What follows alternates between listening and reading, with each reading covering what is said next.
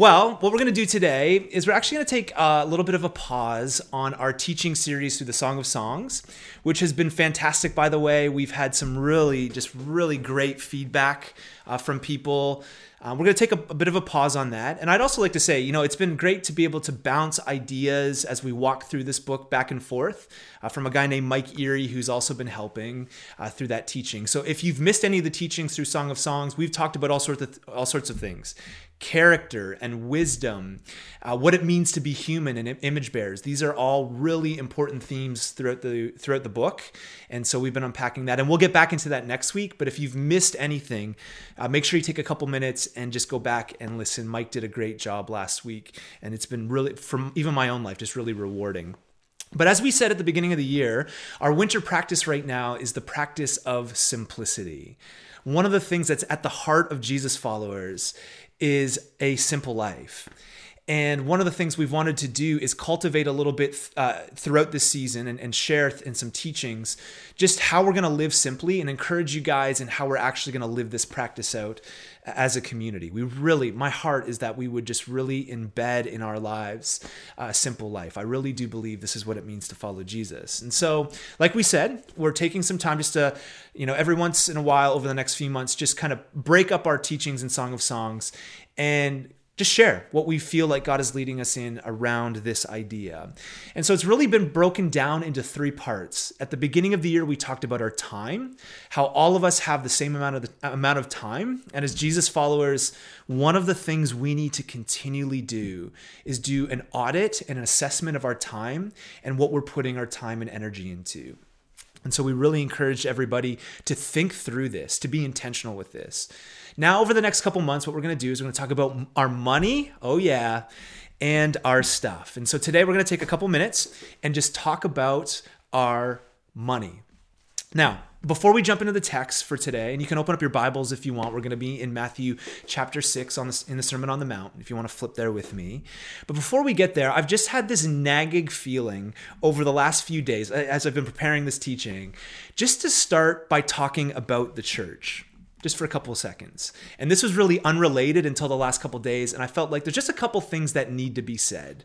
You know, I had a friend uh, visit uh, our in-person our one and only in-person gathering in december back in december he came to our, our gathering and he was there and afterwards he said to me man i just i went to a church that didn't take an offering and he was just kind of like i think he said it in a good way he was like this is this is kind of interesting. You know, most places I go, they appeal for my money. And we just got kind of chuckling about that and kind of talking a little bit about the fact that you know, one of the things when we started this community is I didn't want to talk a lot about money as much as I wanted to teach about it. And what I mean by that is, I didn't want to create a community that was always uh, appealing for money and calling for money and talking about money every week. What I wanted to do and what we wanted to do was create a culture that would actually teach about it when the time came. And so I was big on no never ending campaigns or appeals, no coffee house or bake sale fundraisers. None of that. What we wanted to do was simply invite people into the way of Jesus and invite people into a life of generosity. And so you notice we'll often go here, we'll go like weeks without talking about money at all. And even go weeks without telling people where they can give. And to be honest, I've wrestled through this, but part of that has kind of been intentional. One of the things that you know, if you've been part of the story here, is we actually, and some of you that are newer know this, we actually make you inquire a little bit. We put the ball in your court with no not a lot of appeals or coming at you we actually make new people inquire about how to contribute to this community. And i actually think that that's something healthy. And this is usually how it goes. People begin as they kind of enter into the community community and start to participate. They begin to ask okay like how can i contribute? And that's been really intentional not coming over and over to our community one of the things we've wanted to do is create a community from the very beginning that lives within our means. Shocker, I know, right? Who, who would have thought in a world of debt and reaching for the stars?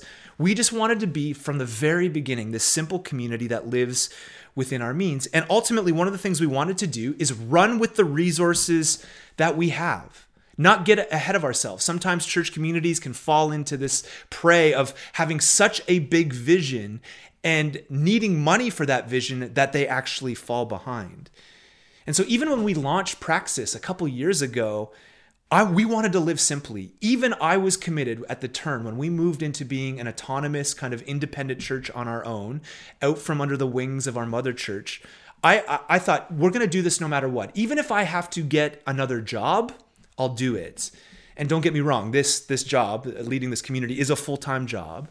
But we just wanted to create a community that wasn't always appealing, wasn't living uh, begging. We wanted to live simply and we wanted to live this out wisely.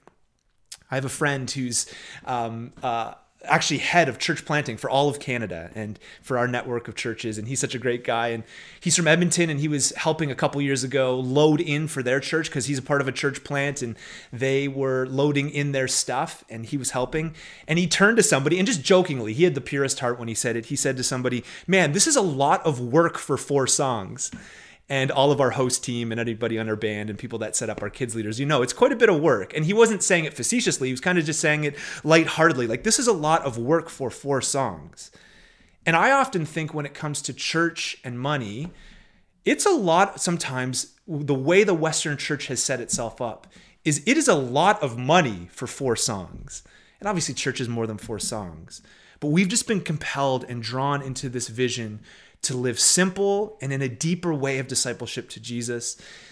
And I just felt like this week, as we talk about this, uh, let you just to let you know, we actually, because of this, are the head now with our resources as a, as a community and not the tail. I just want to say from the bottom of my heart, I am I'm super proud of our community. Is there room to grow? Absolutely. There's tons of room to grow. But I think this church has been a model, and all of you guys just jumping in with your time, your attention, and your finances in this in this community. It's beautiful. And now we're the head and not the tail. You know, oh, throughout my life in the church, I've often heard churches, you know, want to implement things in church life that help people with their money. I even know of churches that ask people to live simply, or they'll push people to do things like Financial Peace University, which we've actually done as a church community, and it's fantastic.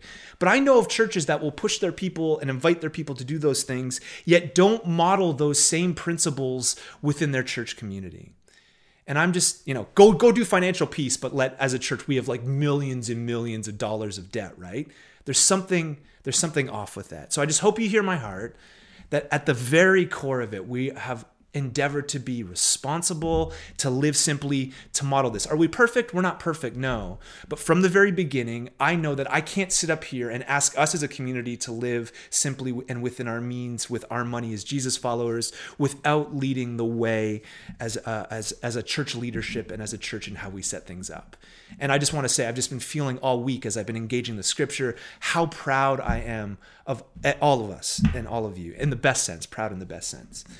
And here's the thing when we talk about money, I'm actually, I have actually grown personally in a confidence in talking about this. I really have. This is, this actually this morning is a joy to me. I would say 10 years ago, maybe wasn't so much a joy to talk about money. But again, because of the way we've set things up, I, I feel a sense of joy in this. Like if I was honest with you, anytime I talk about things like prayer or or things like Sabbath, uh, honestly, my insufficiencies and my inadequacies in these areas, honestly, sometimes I don't sleep before I, I, teach on those things because I know deep within me when I talk about prayer and encourage our community around fixed hour prayer and you know that rhythm that we've been trying to build and uh, praying the Lord's prayer every day.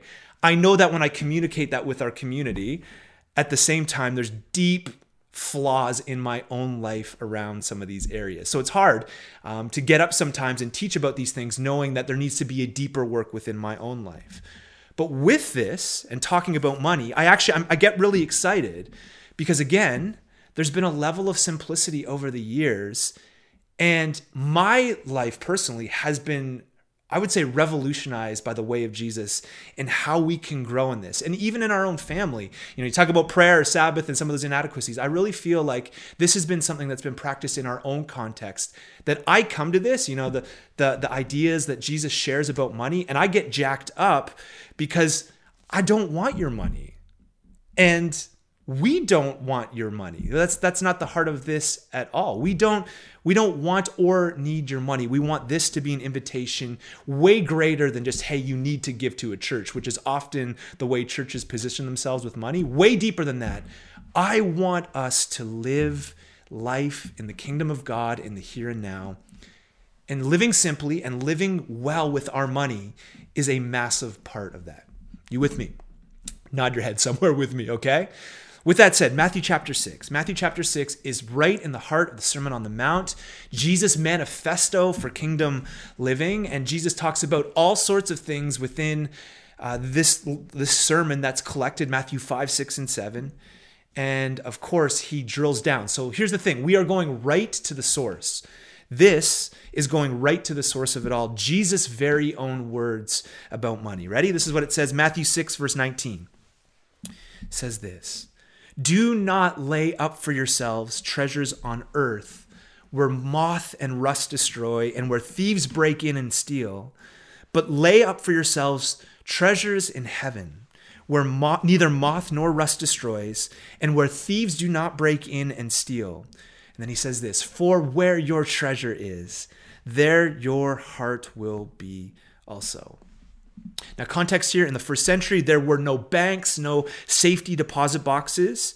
Ultimately, if you had wealth and accumulated treasure, what you would do is you would take it. Oftentimes in the first century, a lot of people would dig a hole in the ground, and a way to, to keep it sometimes was to bury it in a field or hide it in a cave. And, you know, the valuables in that day were coins and articles of clothing. An average man or woman would have basically one pair of clothes. And so there was a, this idea when Jesus shares about this when you bury your treasure, it is susceptible to moth and to rust and to decay. And the problem is is obviously you think you're well off and then you go and you go to dig up or kind of draw out your treasure and there it is all nasty in the ground. And so this picture is like right in front of the people listening on. They understand what's going on. The problem here though when Jesus says not to store our treasure up in earth but in heaven is that we have to talk first about our concept of heaven and really linguistically what this means. How we think about heaven is very interesting in the West because when we think of heaven, we often think of a place you go where you a place you go when you die. The problem with that is is a lot of people look at Jesus teaching about money here and they think about storing their treasure up in heaven as storing it up in some far, far land far away, like in another world or in another life. And that's actually not what Jesus is saying here. When Jesus says to store up your treasure in heaven, he's talking about right here and right now. Um, the problem is, is in the first century, and if you know this, and I've said this before, the writer Matthew, this gospel, uh, we have four different gospels, and there's different writers with different backgrounds. Matthew is writing to a predominantly Jewish audience. Because of that, the, the Jewish, the pious Jewish community would never write the name of God.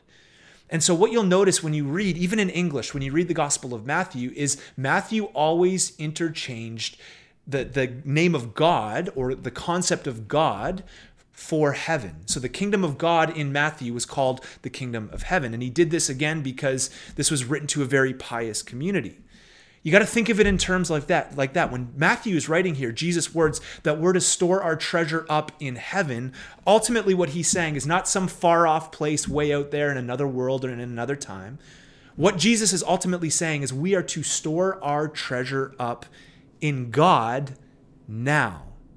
Basically, what he's saying is you have two options. Jesus is saying this to the crowd, and he would say it to us here and now. You can lay up for yourselves treasures on earth. You can obviously put your treasure and everything that you have a uh, monetary wise into earth, or you can lay up for yourselves treasure in God.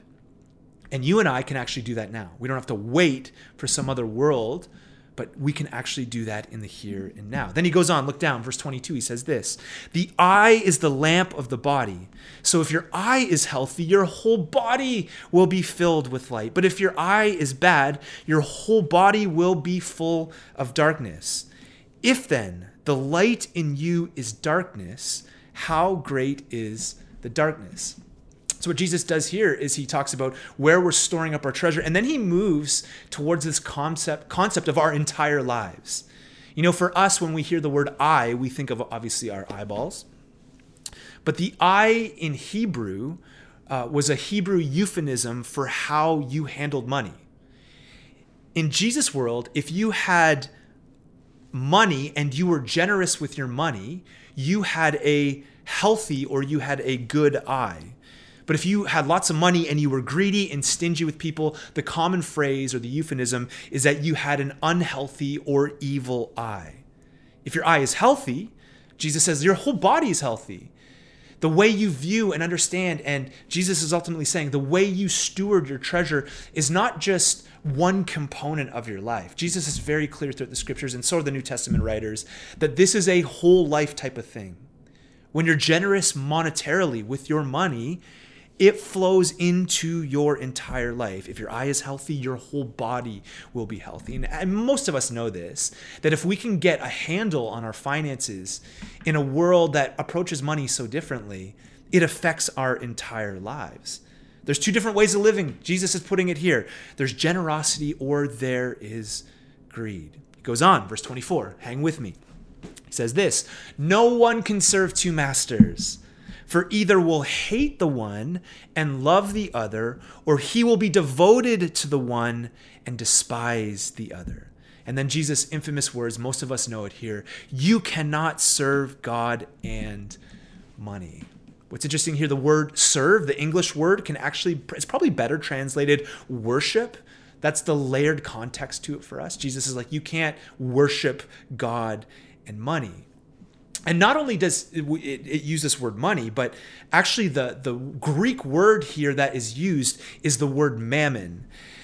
And this, I mean, this is weighty. Maybe not for us when we hear the word money here, but if you were to read mammon here, you you would know as a Hebrew reader especially that to this community, to the Jewish community, that more than money, mammon was actually the spiritual force at the back end of the craving for things. Mammon was actually this God. Actually, this is the only time in all of Jesus' teachings where Jesus actually names a rival God. And he uses it right here, mammon, which is translated money in our in our Bibles. But think about it. Think about the weight of this. Jesus says, You can't serve both these things. You cannot serve me and follow me in my way, and you can't serve mammon, this God, this God of material. It's crazy. So he actually puts name, Jesus does, to a rival God. So what do we learn here? We learn all sorts of things. I know we, we rush, kind of rush through that, that, that passage. There's all sorts of things going on here, but there's, I think, two important things that Jesus continues to drill down on when he talks about money. One is that our hearts always go where we put our money. This is big for Jesus. Sometimes we want to compartmentalize, we want to tear those things apart. We want to talk about our hearts and our affections and our lives, and we want to talk about money. To Jesus, that's not how it was. Our heart always goes where we put our money. If you open up my bank statement, which is actually a daunting thing when I think about it, well, first of all, Heather does all her banking. I haven't checked our bank account for 12 years or whatever. However, I guess we've been married 13 years. She does all that, which is amazing. But you know, it is a daunting thing to, to think that I can talk about my spiritual life, I can talk about following Jesus, I can talk about being a great pastor. But really, what reveals my life is if you were to right now open up my Easy Web or whatever it's called and put it out there, that would reveal where my heart is. And then Jesus continually talks that everything that we have belongs to God and should be stewarded, stewarded and, through our lives for Him. Everything we have is God's. You know, sometimes Christians, because of the Old Testament law, want to get into percentages and should I give this amount and that amount? Listen, you're not under law to tithe like the Old Testament Hebrew people. I always say, though, it makes a whole lot of sense, the, the whole idea of tithing. We really don't have time for this. It, it does make sense in the sense of the equal responsibility and amongst the community. It just makes sense in how Israel lived.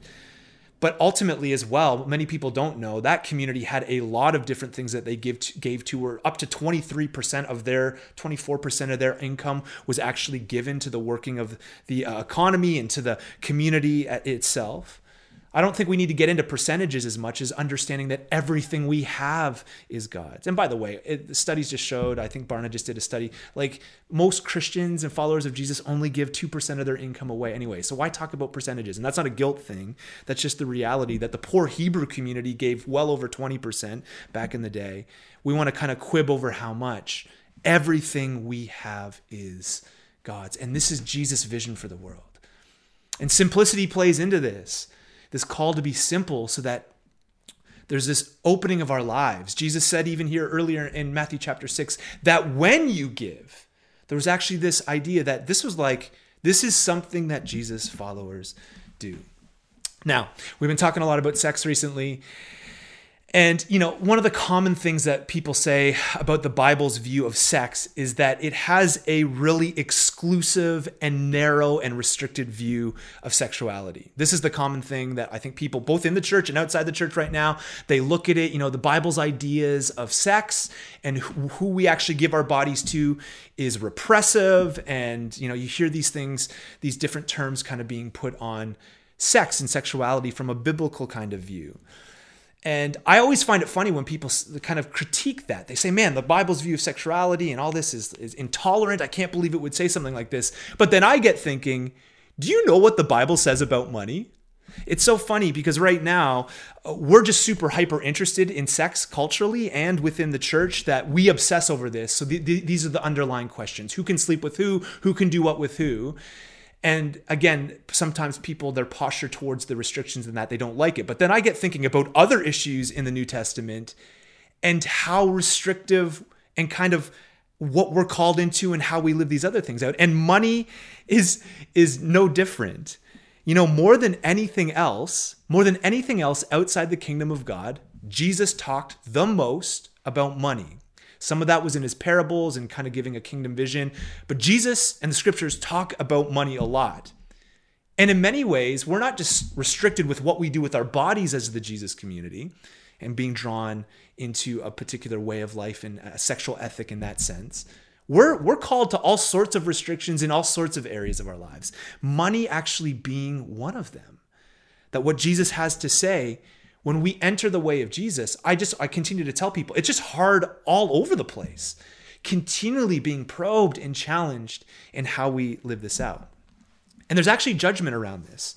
We'll close with this.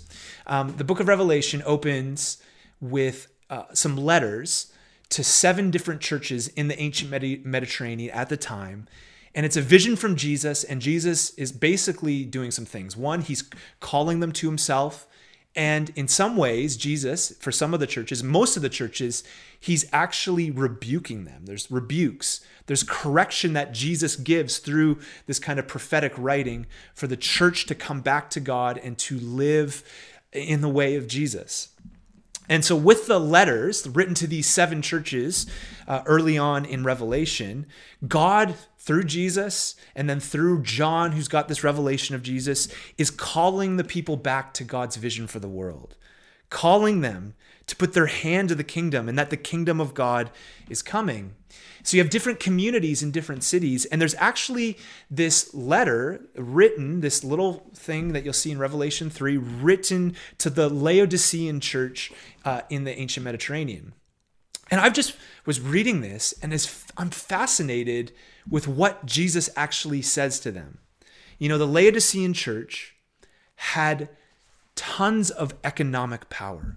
It was unparalleled to any other church that actually Jesus speaks to in Revelation. They were wealthy, they were rich, and here's the thing they knew it. They knew they knew the resources they had in comparison to the other cities around them. And there's some reasons for that as with you know modern day cities. Sometimes certain cities are more prosperous than others because of tech and different industry. They they knew it. And Jesus has something to say to them and it's not easy to hear but I think it's important for us to listen to. Jesus says this, Revelation 3, you may have it in front of you if you don't just listen. Says this, the angel of the church to the angel of the church in Laodicea write, and this is what Jesus says. These are the words of the Amen, the faithful and true witness, the ruler of God's creation. This is what he says. I know your deeds, Jesus says. You are neither cold nor hot. I wish you were either one or the other. So, because you are lukewarm, neither hot nor cold, I'm about to spit you out of my mouth. You say, I'm, this is what Jesus says of the church. He says, You say, I have acquired wealth and do not need a thing but you do not realize that you are actually wicked and pitiful, poor, blind, and naked. I counsel you to buy from me gold refined in the fire so that you can become rich, and white clothes to wear so that you can cover your shameful nakedness, and salve to put on your eyes so you can see. Jesus only had really hard things to say about sexuality, right? Are you kidding me? Do you read this? Jesus confronts this community here about their lukewarmness. Now, if you went to youth camp like I did, you'd often probably hear sermons like you need to you need to be either hot or you just need to be cold for the kingdom of God, right? You need to be you mean you need to be white hot for Jesus, and if you're Jesus would rather have you cold than kind of be somewhere in the mushy middle. All these things that we say over time. This is actually not what Jesus is saying to this church. There's actually context here. One is around wealth and money. It's so interesting how we say you need to be hot spiritually or just get out and be cold, right? That's not what this is dealing with. The city of Laodicea was actually situated between two water sources. Many of you have heard this before. One was a natural hot spring, and one was a natural cold water source. And this actually built into the economy of the city. And there were actually pipelines that went from the city to these two different water sources. The hot springs had minerals in them that had medic- uh, medicinal properties, and it would be helpful and curative in that culture to have these hot springs. It was like basically like a hot tub with essential oils. Where are my all, all my essential oils people at? That's basically what it was. Right just outside the city. Then you had this fresh water that would also come in that would refresh in. And here's what Jesus is saying I would rather that you be like the hot springs, that you would be people that would bring healing and soothing, right? This is what the hot springs did. Or I would rather have you be like the cold, refreshing water that brings life. But when that water got to the city, oftentimes through the system, it was lukewarm. And so the people in Laodicea, they knew as an image for them that this lukewarmness, they knew what it was like. They knew what it was like to have the refreshing, they knew what it was like to have the hot springs, but they also understood what lukewarm meant. And they knew what Jesus was saying. If they were neither cold nor hot, they are just like the culture around them in Laodicea. And one of the questions we have to ask is what's this about? Well, it's about their wealth. The people in Laodicea had great wealth. And Jesus is saying here, if you are lukewarm like this, you are just you are living just like the culture around them, which had a lot of wealth and economic power that was often abused. And so Jesus says, I you you think of yourselves, you think you're rich, you've acquired wealth and do not need a thing, but you do not realize that you're actually wretched, pitiful, poor, blind, and naked. You can have all the money in the world, but how you steward this is so important and how you live this out. You can have everything at your disposal, but if you do not live in my way, you're actually you're actually wretched and pitiful. Welcome to church, right? This is a reminder to us that in the Western world, just to remind you, you're you're rich. Even if you feel like you don't have a lot, we are rich most of us are in, even at a middle class kind of income, are in the top 1% in the world. With Bill Gates, Elon Musk, you put them in there, right? Now they're at the top of the top 1%, but most of us are in that 1%. And it's so easy for the church in the West to just think we hold power other over cultures and over other people because of our wealth and even more so think that we're okay just because we have resources whether in the church or in our lives. And i want to caution us from that. If jesus was here and he was writing us a letter i think there would be very similar things written to us. And uh, guys honestly it's not it's not always easy to hear. These are these are difficult teachings. Money is an incredibly important part of our spirituality and how we walk our discipleship out and I just want us to be warned. I want us to hear this. Listen, there are times and moments when we come to the scripture and it's encouraging that lifts us up, but I also think we need to, to press into those weighty things that we find in the scripture and understand that this is calling our lives in how we live this out, both as a church and as individuals. So here's what I want to leave you, leave you with. A few just few practical thoughts for us in simplicity and how we use our money. One is the encouragement is to live simply so that you can live generously.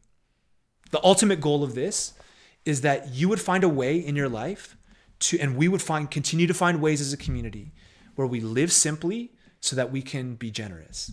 You know, as a church, we've done that. One out of every $10, and we'll bring you up to speed on this on our little 10 year uh, anniversary and bring you up to speed with some of the things going on at our annual meeting. But one out of every $10 basically last year went out to global and local missions, to things right here in our community. Our thought is, as a community, if we can live simply as a people, that just opens up doors over and over to be generous. And ultimately, in a time and space where a lot of churches were hurting because of COVID and different things, we were able to do some things that we I never thought we'd able to do. And I think about our individual lives. You need to get a plan in place, and we need to get plans in place in how we can live simply as people so that we can be generous, open-handed, and living the way Jesus has called us. The best way to fight the god of mammon is to continually to get a plan in place in our lives to, to, to live generously. And so that may be for you today, sitting down and thinking about how you can live this out and being generous. I am not talking about the church, okay? We are like, this is not an appeal for the church. This is an appeal for all of us to think about how simply we can live in the Jesus way to be generous.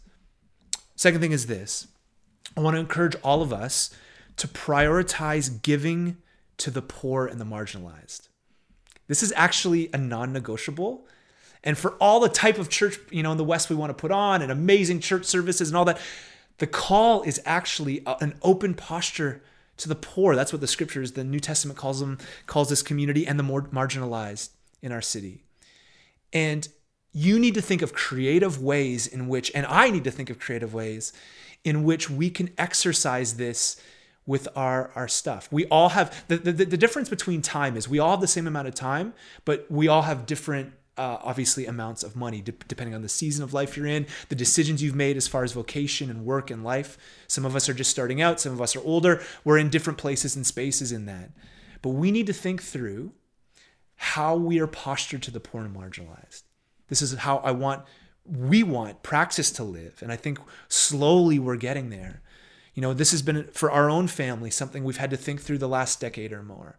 No matter how things are going in our lives, even how things are going in the church, we must be postured towards a place um, where we can be generous to th- those around us. And there, there's part of me, honestly, and I, I'm not complaining here. It sounds like maybe I'm complaining, but I'm kind of tired of the social justice talk. I love that talk, by the way, without monetary value behind it. So much talk in the church right now about social justice. And if you know, Heather and I, we're right there. But oftentimes I want to ask, okay, what kind of uh, equity and shared resources going into this? Because it's actually it's a huge part huge piece of the puzzle in living this out. You with me? So i just want us all to think think about your life. Think about you being connected to this church certainly. But how can we be postured to the marginalized? What can be different things that you can give to and be open to on a week to week and a month to month basis? Don't honestly, the call is give beyond what we're doing here. There's so much that you need to get a vision for in our world. Come alongside God. And then I'll just say this the third thing I've just been thinking about all week is just a challenge for us to grow in the grace of giving. Guys, let this be something that we can grow in. Get a plan together. You know, there's people, I know, great friends that have made commitments that they will, as their income grows, you know, they're younger and maybe they're business people or whatever, they're, as their income grows, that they would live at the same level or standard of living and give the rest away. What a beautiful vision. I'm not saying you have to do that, but I know of people that have made this commitment to grow in giving certainly to provide for their their needs and to to be wise in how they spend their money but also as time goes thinking about all the extra you know for some people you're in a, a place right now where with your job your business whatever there's going to be greater income that will come to you over the next decade or two decades. I would encourage all of us that we would just grow in the grace of giving like that church we talked about in the first week of 2001 with Mark Hazard he was here that they just they were poor they didn't have a lot but they they grew in this grace they were continually uh, thinking about how they could be generous to those around them this is not about a church this is not about pumping up our budgets it's, I hope you hear me loud and clear My hope for us as disciples is that we would live this out. And just a reminder you need a plan. You just need a plan. You need to think through with time, money, and we're going to talk on our next simplicity teaching. We're going to talk about being simple with our stuff, our wardrobe, different things in our lives that we need to be simple in. All of it takes a plan. We can have this teaching right here, pray in a, in a minute, and go home and go, wow, that, that sounded really nice. Like, yes, let's be generous. All of us need to get a plan in place. That means sitting down. I grew up in a very, and we're still part of a charismatic tradition, which is great. And it's always kind of been like, let's be led by the Spirit, which I'm all for. But honestly, we need to actually put a plan that can be practiced in place. And I encourage you to do that, to live simply, to give generously, to pri- prioritize those who are marginalized. Think through that with your life. And ultimately, just get a vision for your life and how you can come alongside God and grow in this grace of giving. I, I honestly come to this, it's crazy. 10 years ago, it would not have been like this. I'd be sweating under my arms talking about money now it, it just brings me so much joy because I think what we've been able to do as a community and how I've seen this lived out, God has given us, He's blessed us, and now to think we can be open conduits to the world is a beautiful, beautiful thing. And just a reminder, a lot of people talk about giving and getting. You know, you sow so you reap, and there's there's some principles of that in, in the scriptures. But I often say when it comes to giving and getting, it's not what you think. I think about our own life and our own family and you know what bring, being generous has actually got us?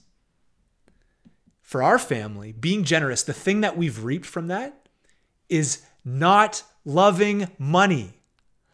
The greatest thing we talk a lot of times you hear people on TV or whatever. If you give, you're gonna get. You you know you sow in, God's gonna get you back however many fold. Fine, sure. I don't know. I don't know where actually where I stand with that. Right. Um, all I know with my own life in generosity is one of the things that has marked our lives and it's been so beautiful is we just don't love money.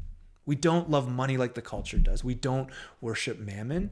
And that could potentially be the very point in life with God. So, this is just an invitation into simplicity. You need, we need to think of ways in which we can live this out simply. And my hope and our prayer as a community is that we would be simple with our time, we'd be strategic with our time, but money would be a great indicator of how we're living in the way of Jesus. You with me? You with me? You know what? I'm not even going to pray here. I'm actually, we're going to bust into groups. Cam's going to send us into some groups. Guys, we love you so much. You'll notice in the uh, wheel there, in the chat wheel, that there's announcements if you uh, want to join in with some of the things coming up. But I, am going to have some of our leaders just pray over you. And maybe you want to wrestle through this, but um, let's live simply so that we can be generous people. Grace and peace. We love you. We'll see you next week. We'll be back in Song of Songs next week. Cam, send us away. Thanks, brother.